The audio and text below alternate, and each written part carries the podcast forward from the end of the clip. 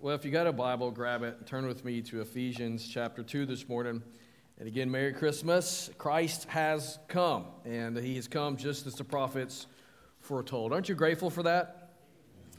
We serve a God who's not just created and stepped away, he's a God who has created and has always stepped in. And we continue to see that as we look at the Christmas story. The prophets have spoke about Jesus from ancient days. Isaiah said this in Isaiah 7:14, "Therefore, the Lord himself will give you a sign. Behold, the virgin shall conceive and bear a son, and shall call his name Emmanuel." This morning we worship Jesus Christ, who is Emmanuel. He is God with us, and during this Christmas season, as Christians, we celebrate the coming of God. We celebrate the birth of Jesus Christ. Uh, we make much of God coming to dwell with mankind. We love that name Emmanuel and we post it everywhere during the Christmas season because it means so much to us that God has stepped toward us.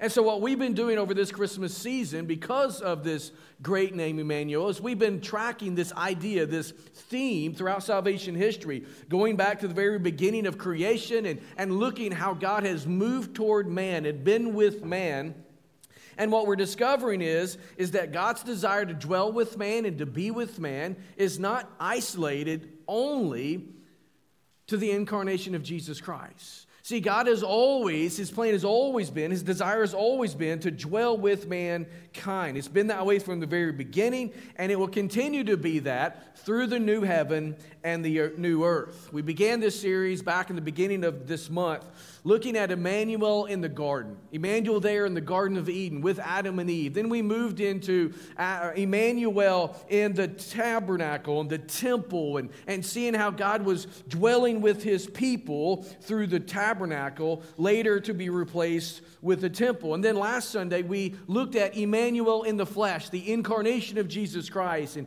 how he came into this world as the God man and the man God, representing us before the Father and identifying with us as a human being. This morning, on this Christmas Sunday morning, we're going to briefly consider Emmanuel in the church. God is with us in the church. As we learned a few weeks ago in the garden, what we see there is God walked away. God walked with man until man walked away from God. When Adam and Eve ate of that fruit and rebelled against God, the relationship was broken between God and man, and yet God continued to engage man even in his sin. God continued to pursue him we saw there in Genesis chapter 3 that he pursues Adam and Eve in their brokenness, in their sinfulness, and, and promises a Messiah to come from the, the loins of Eve herself. A, an offspring, a son would be born through her lineage. It would be the Messiah. And even gave a picture of that, a foreshadowing of that in the animal that was sacrificed to cover their sin. God's pursuit of man and his sin continues. We did not deal with the man named Seth. We also did not deal with the man named Noah, but in Seth and in Noah and in Abraham, we see God pursuing humanity, pursuing man in his sin. In fact, in Abraham, we see that God created a people for himself. We know that people as Israel. And from this people, God then raised up Moses, and God gave to Moses the law eh, to guide the people of God and to teach them how to live, how to worship in a way that would honor the Lord and be pleasing to the Lord. Through Moses, God also provided that tabernacle and temple that we've looked at, eh, that, that place of refuge, that place that, that symbolized the presence of God dwelling amongst his people. We've seen and we've talked about that even when the temple was destroyed and the people of God were exiled from the land of promise, the Shekinah glory departed there, but we have seen last Sunday that the Shekinah glory comes again in the flesh, in the person of Jesus Christ. So, as we know from the New Testament, Jesus, after his resurrection, ascended back to the Father. And so, Jesus is no longer physically walking amongst us. He has ascended to the Father, and yet in his absence, he still is present. He has sent us the Helper, the Holy Spirit, who has come to dwell and to guide his church. So, this morning, as we think about and we continue to celebrate the incarnation of our Lord, I want us to remember that dwelling with mankind has always been God's desire, it's always been his plan.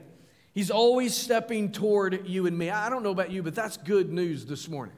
I don't know if that, where that hits you today, but this the idea that God is always stepping towards you when we had the propensity to always step away. One of the old hymns that we sing all the time talks about how we are prone to wonder. Anybody Uh, concur with that? That the more you desire to walk with the Lord, the more you feel yourself wandering from Him. Paul struggled with this same concept in his own life. You read about it in Romans 7, where he talks about the things that I want to do, I find myself not doing, but the things that I don't want to do, those are the things that I find myself doing. We're prone to wonder, and yet God is not prone to wonder from us. He's always stepping toward. We've seen Emmanuel in the garden. We've seen him in the tabernacle. We've seen him in the flesh. This morning, I want you to see Emmanuel present amongst the church. Also, Paul speaks to this issue in Ephesians chapter 2, and we're going to look at a few verses in chapter 3. And so I want you to look with me in Ephesians chapter 2. Let's tackle this reality this morning, and I want you to see three truths about this reality in this briefer message on Christmas morning. I promise we're going to be much shorter than normal. It's like a, jo- a running joke here. I don't understand why.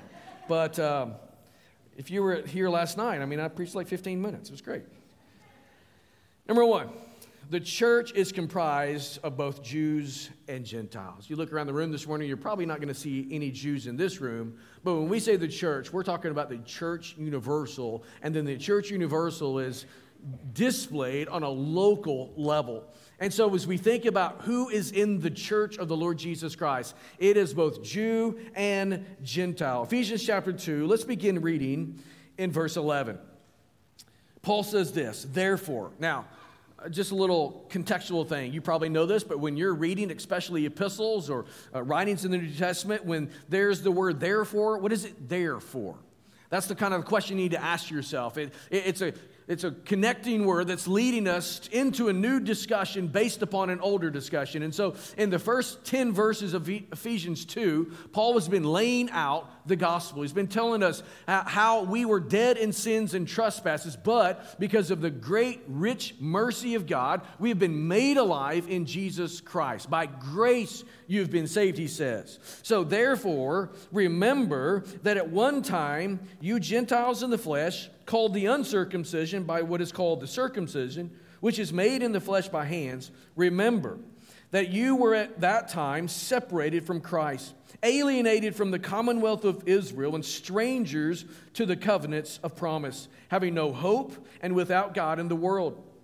But now, in Christ Jesus, you who were once far off have been brought near by the blood of Christ. For he himself is our peace, who has made us both one and has broken down in his flesh the dividing wall of hostility by abolishing the law of commandments expressed in ordinances, that he might create in himself one new man in place of the two, so making peace, and, that, and might reconcile us both to God in one body through the cross, thereby killing the hostility. And he came and he preached peace to you who were far off, and peace to those who were near. For through him we both have access in one spirit to the Father. So then, you're no longer strangers and aliens, but you are fellow citizens with the saints and members of the household of God. That's good news. You know, up till now in this series, we've been discussing salvation really largely in the context of how it intersects with the history of Israel, the, the nation of Israel, and the, the, the history that goes along with it. And as we think about that, that makes sense because our faith, our gospel message, the, the message of the New Testament, the message of the New Covenant, is built upon the Old Testament and the Old Covenant. Jesus is the fulfillment of that. And so as we think about the gospel and we study the gospel, it makes sense that we would look first to the Old Testament to see the foundation upon which Jesus has built and distributed his gospel. And so, in the birth of Christ, we celebrate the return of God's glory in Israel, but it's not only for Israel. And it's never just been for Israel. It's one of the things that Israel failed to understand, failed to grasp, failed to express was that the gospel, the message of God coming to deal with man's sin, just as he said in Eden to Adam and Eve, that's never just been an Israeli message, it's always been a human message. The Jews were just the dispensers of the message. And so Jesus, Paul says, came and preached peace both to those who are far away and to those who are near. Think about what he's saying there. What does that mean? That Jesus has come to preach to those who were far off and to those who were near. Is he talking about some sort of geography? That Jesus came to preach to those who were in North America and also to those who were in Palestine? No, that's not what he's talking about at all. What he's speaking of here is Jew and Gentile. The Gentiles are those who are far off. He talks about they were cut off, they were alienated from the things of God, the people of God. They had no law, they had no tabernacle, they had no temple, they had nothing that would point them to the Lord. No aspect, no concept, no ability to worship the Lord in spirit and truth. They were cut off. The ones who were near are the Jews. Those are the ones that had all of that. They had this privilege because they had been given the law. They grew up with that. They, they were taught the Torah. They understand the prophets. All of those things pointed them to the gospel. They pointed them to the Lord Jesus. And Jesus comes and he preaches to both groups. Why? Because he loves both groups, Jew and Gentile alike. So Paul here tells us that through the gospel, the Lord Jesus has made one new man in place of the two. That's what he says in verse 15. That where there was two people, Jew and Gentile, and there used to be great hostility between the two groups. That was even a struggle in the early church. Many people would begin to argue that, and that's what Paul is discussing here largely as he writes to Ephesus, is there many people in the early church would, would argue that to be a Christian, you had to first become a Jew. In fact, that was such a debate that the, the apostles had to get together at the Jerusalem council. They see it there in Acts chapter 15 and argue about the system. And they finally settled saying, No, you do not. It is not necessary to be a Jew first to be a follower of Jesus. That is not necessary to carry out the law. So, what we see Paul laying out here is that in Christ we have been made two men into one man, one group. And so Jew and Gentile are no longer strangers, they're no longer aliens to God, but now they're fellow citizens. They're members of the household of God. And we've been carrying this idea of a house already as we've been walking through this series. What's the tabernacle? What's the temple? It is a house. It is a place where God's presence dwells. And now Paul is relating that to the church. We're going to see how this fleshes out even that much more in a minute. So God dwells with humanity through his church, comprised of both Jew and Gentile alike. This leads us to a second truth. The church is the visual representation of God's presence on earth. Look at verse 19 again. So then, you are no longer strangers, you're no longer aliens, but you are fellow citizens with the saints and members of the household of God built on the foundation of the apostles and prophets, Christ Jesus himself being the cornerstone, in whom the whole structure, being joined together, grows into a holy temple in the Lord. In him you also are being built together into a dwelling place for God by the Spirit. Paul tells us here that in Christ we are one, and we are one in a house. In fact, we make up the house of God that's present and visual in this world. Today, Christmas morning, many people will gather in houses just like this to worship. And many people gather in houses of worship like this, and, and they come in and they want to feel the presence of God. Last week, I had a, a few different inquiries about our Christmas Eve service. Is it, this was the question on everyone, will it be candlelight service? And uh, I'll be full disclosure here all of this year, I've been adamantly opposed. We will not have candles on Christmas Eve. We just spent $750,000 on a renovation. I'm like, I don't want wax in the room and have to spend more money to fix it. And yet, the more we got, the closer we got to the service and Christmas season, and the more people asking questions, the more I began to. Pers- I was the one to kind of driving the train on that.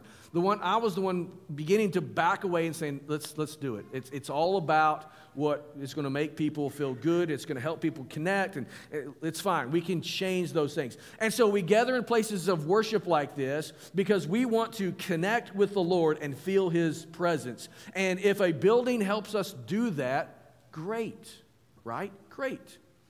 But what do we know about a building? It's just brick and mortar. Little wood structure, got a little electrical wires running through it. Sometimes in some places, the electrical wire is a little, little spotty. But it's just a building, it's just a facade, it's just a shell. It doesn't house the presence of God. And yet, many times, people will believe that this place that we would go and worship actually houses the presence of God, much like it did in the Old Testament times.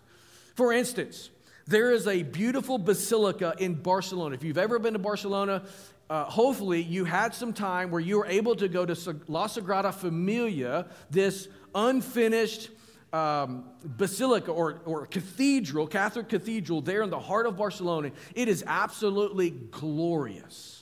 I mean, it's beautiful. Steve is shaking his head. Steve and Jane have been there with me and many others in this church. We've been to Barcelona. We've been there to see it. And so if people will come in and you put your headsets on you walk around because Anthony uh, who designed it and began to build it, which never finished, he never finished it, uh, designed it in such a way that as you walk around the outside of the structure, this huge cathedral with all of these spires going up, it tells the gospel story. It starts at the Nativity and it walks all the way around to the crucifixion, the resurrection, and the ascension of our Lord. It speaks the gospel.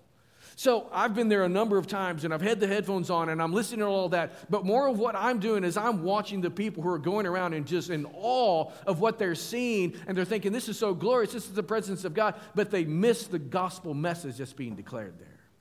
You see, we can sit in a house all day long and we can be a part of a service until we just, uh, you know, we melt into the seat almost and miss everything. That's never been the purpose of God. But what we do see in the church is that is the visual representation of God, not in the structure, but in the people. There's a difference. And what we see in the New Testament, what we see in the New Covenant, what we see in the gospel, and everything that the Old Covenant and the Old Testament is pointing to is that Jesus, God in the flesh, is going to be represented in his church. Remember, the Shekinah glory, the presence of God, departed when the temple was destroyed. It returns in Jesus, but then Jesus departed. But he left his Holy Spirit that developed a church. And today, the presence of God is present amongst his people here on earth. So, just as the Jews and the Gentiles alike used to see the visual presence of God there in Israel, in the tabernacle, in the temple, today people see the visual presence of God in the local church. And so you may wonder, how is that? How do we see the visual presence of God? I don't know about you, but when I drove up this morning, I didn't see a pillar of cloud uh, ascending up above our steeple this morning. Anybody see that? I would have thought our building was on fire if I would have seen that driving up this morning. I would have thought I need to call the 45 firefighters that we have in our church to see if anybody's got a fire extinguisher. That's not what we're talking about. But we see the visual presence of God in the changed lives that are present among the people. That's what we see. As God continues to do a deep work in us, that is present, that is evident to the people who are, who are all around us. I want you to listen to these words from Jesus in his high priestly prayer, John chapter 17. I think Jesus succinctly lays this out for us. Jesus here is praying to the Father. He says, I do not ask for these only, but also for those who will believe in me through the word, through their word that they may all be one, just as you, Father, are in me and I in you, that they also may be in us, so that the world may believe that you have sent me. The glory that you have given me, I've given to them, that they may be one, even as we are one. I in them and you in me, that they may become perfectly one, so that the world may not know that you may know that you sent me and loved them even as you loved me.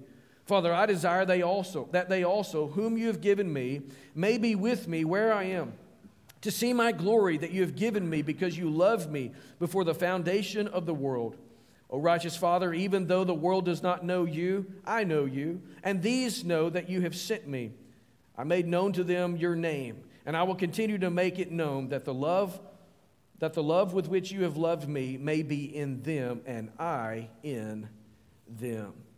Jesus here as he's praying to the Father is praying and asking and petitioning that as he and the Father are one, and that he is one with his people, that the people around would see that as they continue to grow and develop. Do you remember what Paul said a couple different times in those verses that we read back in Ephesians 2?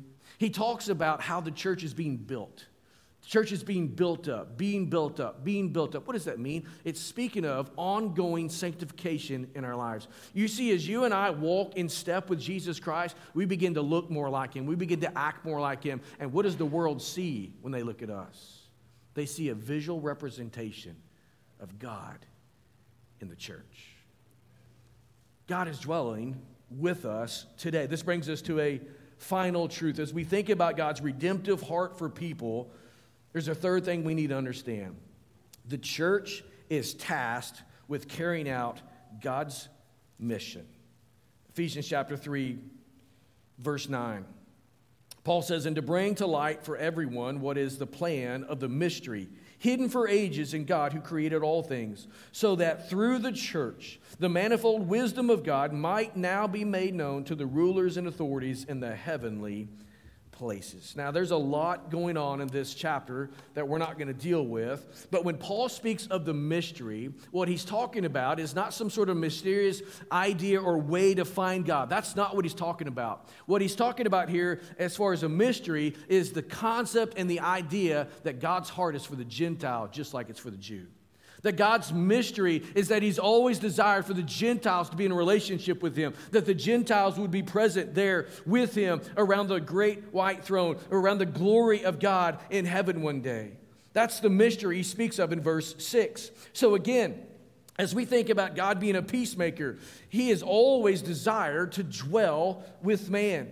He pursued Adam in his in the garden there. He, he, he pursued Abram, who later was Abraham in his idolatry. We need to not think about Abraham as this godly man before he met God. He was a pagan idolater living his own life until God called him to himself. We see that God pursued Moses there in the wilderness. He thought he was going to do something great for the Lord. It didn't turn out so good. So he runs, and for 40 years he's been running the, from the Lord, and God finally caught, caught him and got his attention in the wilderness. We see how God pursued Israel, even in their religiosity. Eh, when Jesus came, Israel was perhaps at the greatest height of their religiosity. They had law upon law upon law, all of these things stacked upon one another so that they could be right before God. And yet, when Jesus, the Son of God, stands before them, they could not even identify. And yet, God's pursuing them, even in their religiosity. Today, he continues to pursue all peoples in their sin through his local church because his church are his local kingdom representatives. This morning, if you know Jesus Christ as Lord and Savior, you are the Son of God's representative right where you live, right where you work, and right where you play. Shekinah glory departed with the destruction of the temple. It returns in Jesus Christ. Jesus ascends to the Father, but God's glorious presence remains with man through the local church. Church, I want you to understand this morning that when believers like you and I gather as a local church, we are the temple of God. We are the temple of God right here in, the, in this world that we live in. God is dwelling amongst us, God is dwelling with us. And so that means that when we scatter, like we will in just a moment, and we go to live out our lives, we go to live out the gospel, what we're doing is we're taking a little bit of the temple with us. We're, we're, taking a little bit of the presence of God with us because He resides in us as a believer and He resides with us as believers. So we gather as the temple of God. We scatter, taking the temple with us. So that means when you and I, with our lips, vocalize the gospel and with our lives display the gospel, we are God's representative to a lost, dying, and hopeless world. People who are far off, God is using you and I to bring near. Amen? That's the glory of God dwelling with us. We get to participate in His mission. We need to do that on a local level, individual level, family level. We need to do that on a community level, a state level, a national level. That we as a church gathering together, locking arms together to do that as a local church. We need to do that as we lock arms with other brothers and sisters in other local churches. And we as a Southern Baptist church get to do that. We as a Southern Baptist conservative Virginian church get to do that as we uh, participate in missions and, and co- coalesce our offerings together to do greater work here and there. We're all the representatives of God and his mission. God is with us. He's made his presence known. And today we can know God the Father because God the Son, Jesus Christ, has entered this world as a man to offer his life as a sacrifice for the sins of man.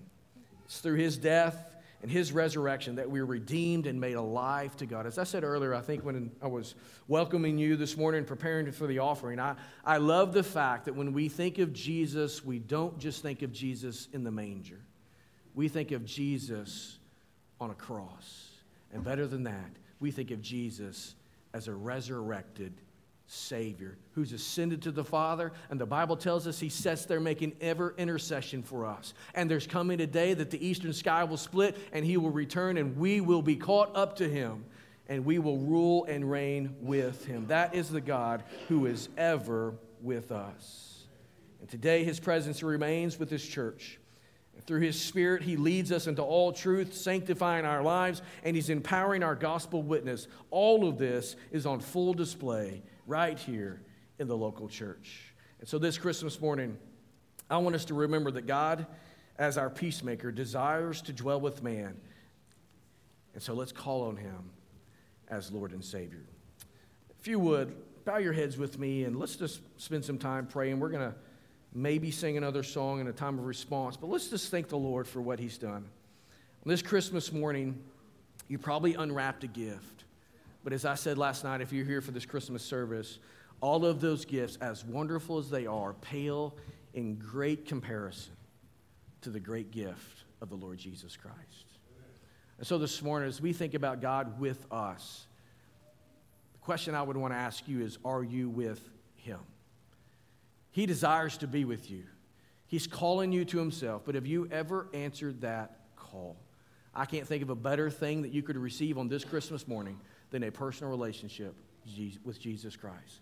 And it's not something that's going to come wrapped in a bow. It's going to be something that you've just heard in the gospel message, and God is pricking your heart and helping you understand that this is the need for your life. And maybe right now you're thinking, I'm a sinner and I need to confess my sin. I need forgiveness for my sin. You can find all of that in Jesus Christ. The Bible says, Whosoever shall call upon the name of the Lord shall be saved. Will you do that this morning? Will you call, confess your sin, turn from it, and by faith trust Him for the forgiveness of that sin? Pray with me this morning. Father, we thank you for all the goodness that you've done for us, the great gifts, the blessings. Lord, we're most grateful for the Lord Jesus Christ.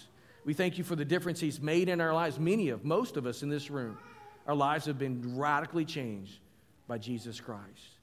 And Father, we know that you walk with us and you dwell with us. And we thank you that when we gather together for worship, Lord, you are here in our midst. We thank you that the world around us sees the visual representation of your life pressed out through ours as the local church.